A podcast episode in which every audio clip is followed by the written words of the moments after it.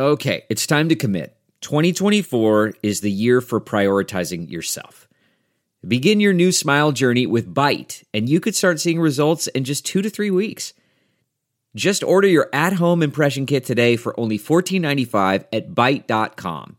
Byte clear liners are doctor directed and delivered to your door. Treatment costs thousands less than braces, plus, they offer financing options, accept eligible insurance, and you could pay with your HSA, FSA. Get 80% off your impression kit when you use code WONDERY at Byte.com. That's B-Y-T-E dot com. Start your confidence journey today with Byte. All right, here we go. Thank you so much for joining us for another week of Take Two in Politics. Just when you thought you were done hearing from the gubernatorial candidates, we have one last one here. Uh, Thomas Wright joining us, our final candidate to listen to. We're after the convention, but things are still exciting right now. So Tell me a little bit about uh, how the convention process felt to you, because it obviously wasn't the in real life excitement. There were uh, no cheers or jeers for you, so you couldn't really feel what was going on.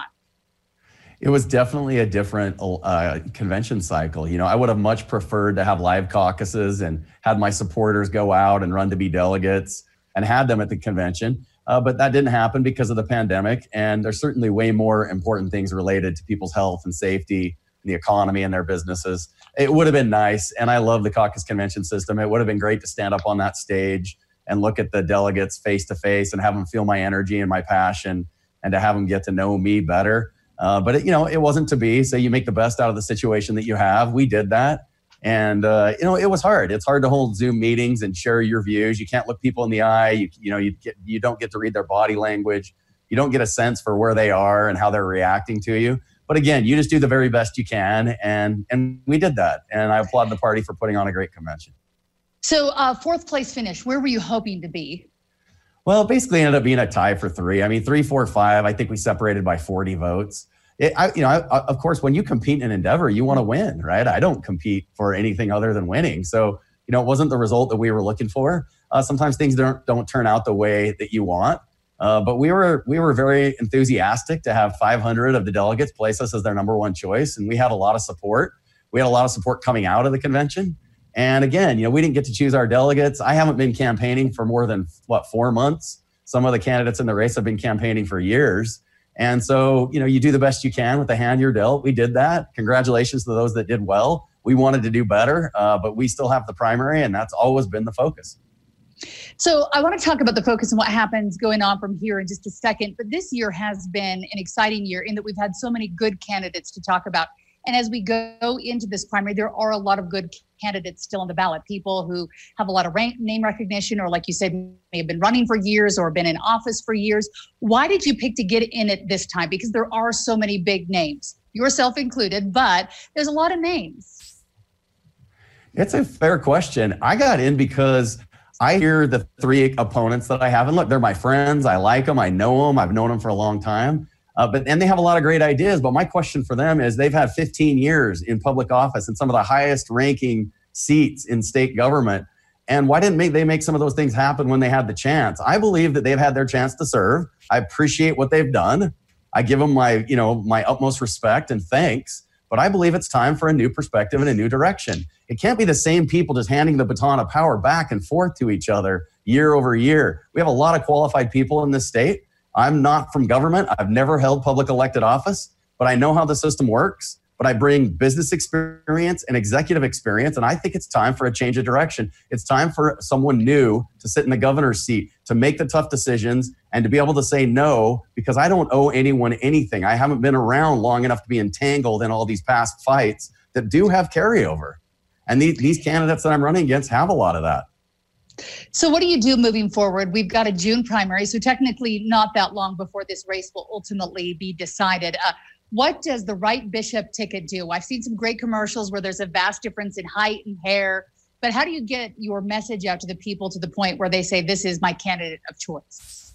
Well, we've had some fun ads and we've had some serious ads. What we have to do is continue to build name ID. We have to make sure that people know who I am. We have to make sure they know what we stand for, that we are fiscal conservatives, that we're headed into one of the most serious economic times ever, that I have executive business experience. I built my business during the Great Recession. So my leadership experience was forged during brutal economic times.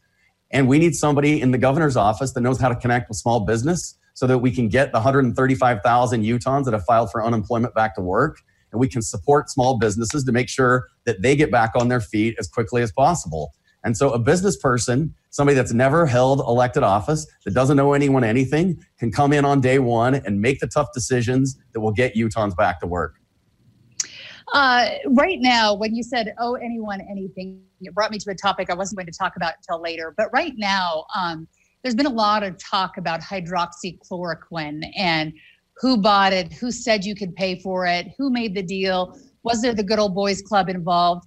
Is that always going to be a part of politics, or do you really think you go into office and say, you know what, I'm going to do this without you know, doing favors to the people that uh, I said I would that maybe helped my campaign or did. I'm not saying that happened here, but there's a lot of questions about how exactly went, this went down. Who was friends with who, and were they giving them deals because they were friends? Look, there's a lot of great people in state government, but when you have the same people there for 15 years, they tend to get comfortable. And when people get comfortable, things can be overlooked and they can be mismanaged. And that's what happened here.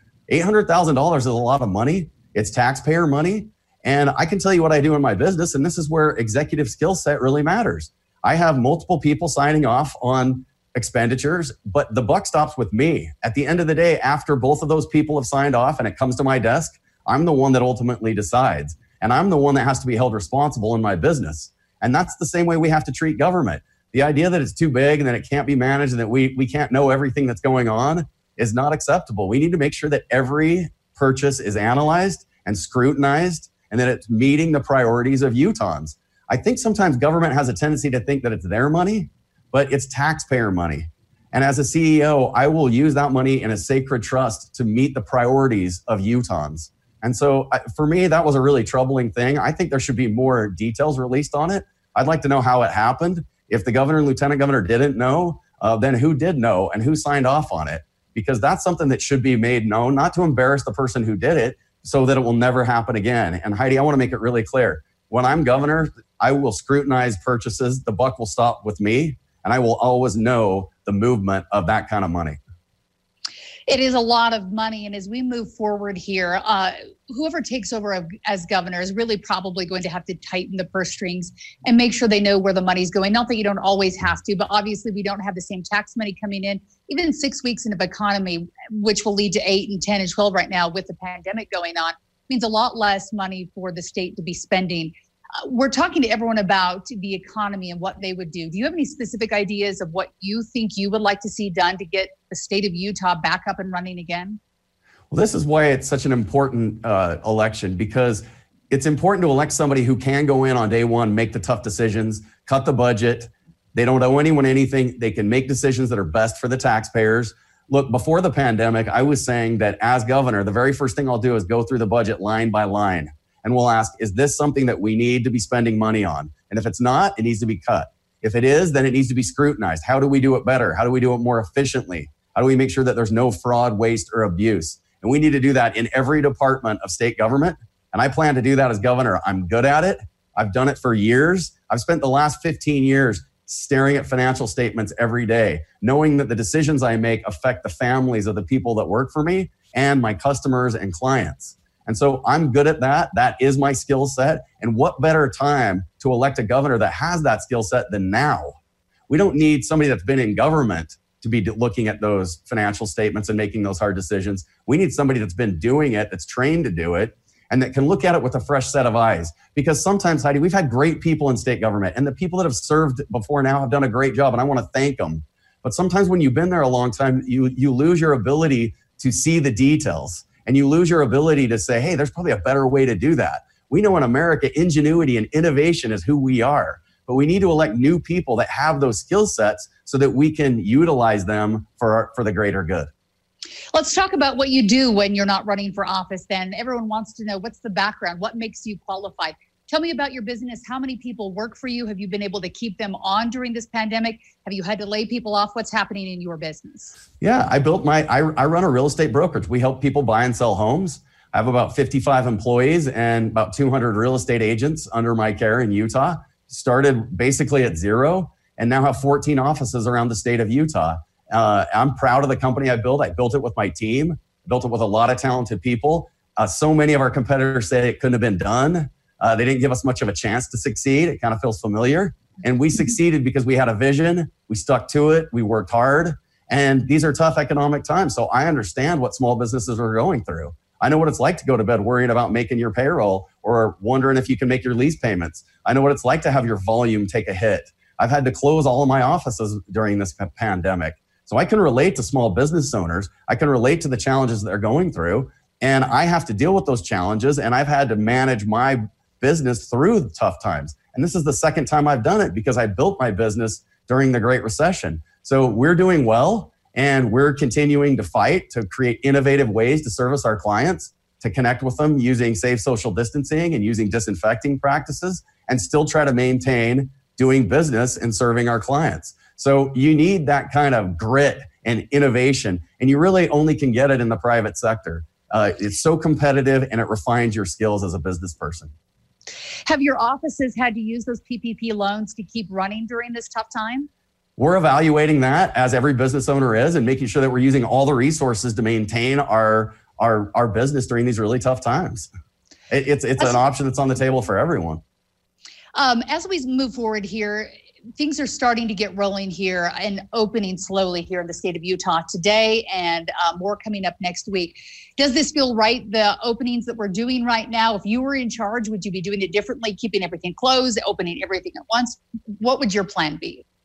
Well, I believe that personal responsibility is the most important thing. Um, I, you know, in Utah, we have not had a mandatory stay-at-home order. We're one of the only states that hasn't. And I believe in personal responsibility. I believe that Utahns are astute, they're responsible, they want to do the right things. And when you educate people in Utah as to the, the, the contagiousness of coronavirus, the safety and health challenges, the pressure it puts on our hospitals, uh, the challenges we have with personal protective equipment, the challenges we've had without having any testing or not enough testing, Utahns want to do the right thing. They're smart and they're responsible. And government, it's not government's role to outline every specific situation. It's government's responsibility to do their best to manage through times like this by educating the public and asking them to be responsible. And Utahns are responsible. We've seen that. And that's why, all things considered, I know there's a lot of challenges out there and there's been some deaths and sicknesses and there's a lot of people unemployed. Utah is doing better than most places because we have people that understand personal responsibility. There has been some division. If you look at social media at all, it's somewhat exhausting lately. It is somewhat on a regular basis. But right now, it seems like everything is political. Whether you wear a mask, don't wear a mask, whether you should be researching hydroxychloroquine, buying it, not buying it. Everyone's picking sides here. And there's some people who are saying, I refuse to wear a mask in public. I'm not going to do it. Should this be a political thing or is it just choice and do what you think is best for your family? Well, look, it's back to personal responsibility. We need to make sure that we educate people and that we don't take away their freedom and liberty. But you know, I personally want to make sure that I do my my part to take care of myself, to take care of my family, to reduce the spread. But personal responsibility is the foundation of our country, and we don't need to compel people to do the right thing uh, through regulations and executive orders. We just need to make sure that people understand what the challenges are, what they're being encouraged to do, and then allow them the personal responsibility and the freedom and liberty to choose what they think is best. I don't want to armchair quarterback what's happened, but I do believe in personal responsibility. I, I, for example, with clean air, I've gone around the state uh, during pre pandemic and also through Zoom going around the state, and I have tried to educate citizens on cold starts, trip chaining, all these things that were new to a lot of people. And they always leave so empowered and so excited to go home and try some new things. I just believe in, in human goodness and I believe in the citizens of Utah. And if we educate them correctly, they'll step up to the plate and they'll do the right thing. Do you think that maybe this pandemic will help us in a few areas like clean air? I, for one, have been one who's been driving to work every day, but there's been very little traffic. The air feels clean, everything feels nice. Will we learn that maybe we don't have to drive to work every day and some of us can work from home if possible, or maybe take less trips or fewer? People are saving on gas and I guess this is not the best time of year to see if there's inversion or not, but hopefully people are noticing that things are different when we don't do the same things we've always done. I think that's been one of the silver linings to this really difficult situation is the acceleration and the adoption of technology. I mean, look at us, Heidi. Here we are in two remote locations. Uh, you're going to use some of this footage maybe on TV. You're recording a podcast. Uh, we have the technology, we have the capability to do this. And, and look how many people are able to do that, where maybe four or five weeks ago, not very many people could have figured that out, maybe ourselves included. And so now here we are, and we see that there's so much that's possible with technology that you can telecommute, you can work from home. And so I, I, think it's one of the silver linings that there's so many things that we can do differently and more efficiently and more effectively. And I do think it'll be one of the lasting uh, consequences, so to speak, of the coronavirus when we finally get through this really difficult situation. We'll be watching that closely, and I think the one the time that we'll know we've gotten maybe through the difficult situation is when we can fill the Jazz Arena again, or Real Salt Lake, or Hale Center Theater, or Tuacahn, or the Shakespeare Festival. If you had a magic ball, is that going to happen in the next couple of months, or is it going to be a long road for us here in Utah? You know what? I'm an optimist. We're going to get through this. Americans always do. That's just our hallmark. We step up during tough times. We take care of each other. We do the right thing because we want to do the right thing because we're trusted to do the right thing.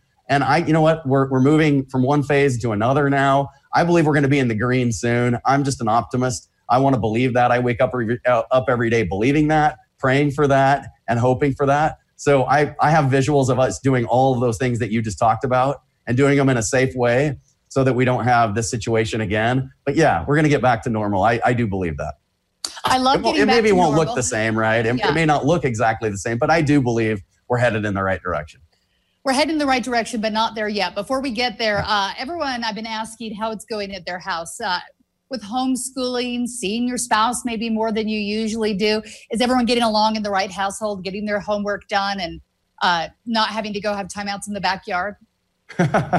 Good question. Yeah, we're all getting along. I mean, there's there's moments, right, where you're all in the same house, and you know, Wi-Fi and broadband connectivity, and people being loud, whether people are on Zoom. So yeah, we're we're the typical family but it has been so invigorating to watch what school teachers can do. I've watched my daughter um, on Zoom or, or WebEx or any of those platforms learning, and these teachers are so amazing. It just proves that we don't need to regulate teachers. We need to deregulate them and allow them to do what they do best, and that is care for our children, love our children, and teach our children. They don't need to be told by a bureaucrat in Washington, D.C. how to do that.